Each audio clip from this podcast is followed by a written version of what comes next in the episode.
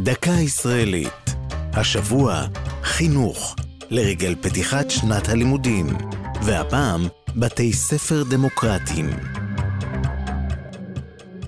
בהשראת מילותיו של המחנך ינוש קורצ'ק, לתקן את העולם פירושו לתקן את החינוך, נולד החינוך הדמוקרטי.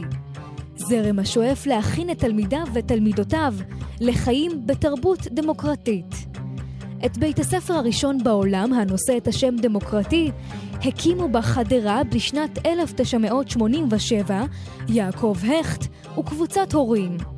כיום יש בארץ יותר מ-30 בתי ספר בזרם זה, ולומדים בהם כ-15,000 תלמידים.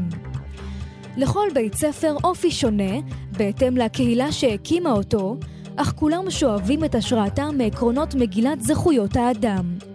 כך לדוגמה, על פי הזכות לחופש, לכל תלמיד הבחירה לבנות מערכת אישית שבה הוא קובע מה ילמד, עם מי וכיצד. ישראל הייתה המדינה הראשונה להכיר בחינוך הדמוקרטי כחינוך ממלכתי. מנגד, סופג זרם החינוך ביקורת ציבורית. טוענים נגדו כי בתי הספר מיועדים לעשירים בלבד, שכן הם מסתמכים על תשלומי הורים גבוהים. עוד ביקורת כלפי השיטה היא שרבים מהתלמידים נאלצים לעזוב את החינוך הדמוקרטי לפני מבחני הבגרות, ברצותם להשתלב במערכת החינוך הרשמית ההישגית.